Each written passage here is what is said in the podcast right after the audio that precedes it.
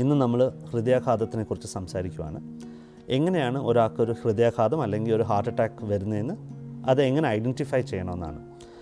Generally ആൾക്കാർക്ക് എനിക്ക് ഒരു അസുഖവും വരില്ല എനിക്ക് ഹൃദയാഘാതം വരില്ല എന്നുള്ളൊരു ഫീലിംഗ് ആണ്. പക്ഷേ അത് ആർക്ക് വേണോ വരാം. കൊച്ചുകുട്ടികൾ തൊട്ട് അഡോളസൻസ് തൊട്ട് വരെ ആർക്ക് വേണോ വരാം. ജൻ കുറേ പേർക്ക് റിസ്ക് ഫാക്ടേഴ്സ് കാണും ഷുഗർ കാണും ബി പി കാണും സ്മോക്കിംഗ് ആയിരിക്കും ഫാമിലി ഹിസ്റ്ററി ഉണ്ടായിരിക്കും അതെല്ലാം ഉള്ളവർക്കായിരിക്കും കൂടുതൽ വരാനായിട്ട്. മെയിനായിട്ട് വരുന്നതെന്ന് പറഞ്ഞാൽ നെഞ്ച് വേദന വരാം ശ്വാസം മുട്ട് വരാം വേർക്കം ഭയങ്കരമായിട്ട് തലകർക്കം വരാം അതല്ലാതെ സഡനായിട്ടും വരാം.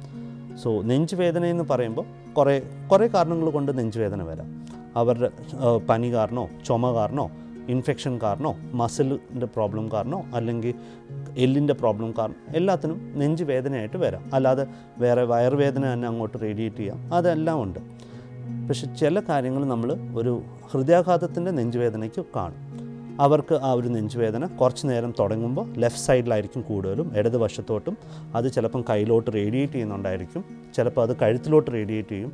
അതുകൂടാതെ അവർക്ക് ബാക്കിലോട്ട് റേഡിയേറ്റ് ചെയ്യും. ചിലപ്പോൾ ഷോൾഡറിലോട്ട് റേഡിയേറ്റ് ചെയ്യും.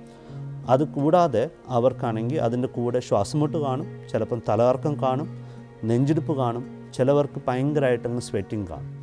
സ്വെറ്റിംഗ് ചിലപ്പം ഷുഗറാണെന്ന് വിചാരിച്ചിരിക്കും. പക്ഷേ ഡയബറ്റിക്സ് എക്സ്പെഷ്യലി അവർക്കാണെങ്കിൽ ചിലപ്പോൾ നെഞ്ചുവേദനയെ കാണില്ല പക്ഷേ അതിന് പകരം അവർക്ക് ഭയങ്കരമായിട്ട് വേർത്തുകൊണ്ടിരിക്കും. അതുപോലെ തലകറക്കം എല്ലാം വരാനുള്ള സാധ്യത കൂടുതലാണ് ആ നെഞ്ചുവേദന അത് തുടങ്ങിക്കഴിഞ്ഞിട്ട് കുറച്ച് നടക്കുവാണെങ്കിൽ ആ ആ നെഞ്ചുവേദന ചിലപ്പം കൂടാനുള്ള സാധ്യതയുണ്ട്.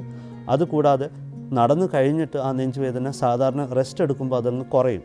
പക്ഷേ അതങ്ങനത്തെ കുറയാതെ കുറേ നേരമാണെങ്കിൽ ഇരിക്കുവാണെങ്കിലും ഒരു ടിപ്പിക്കൽ എൻജൈന ആയിട്ട് അതിനെ നമുക്ക് കൺസിഡർ ചെയ്യാം.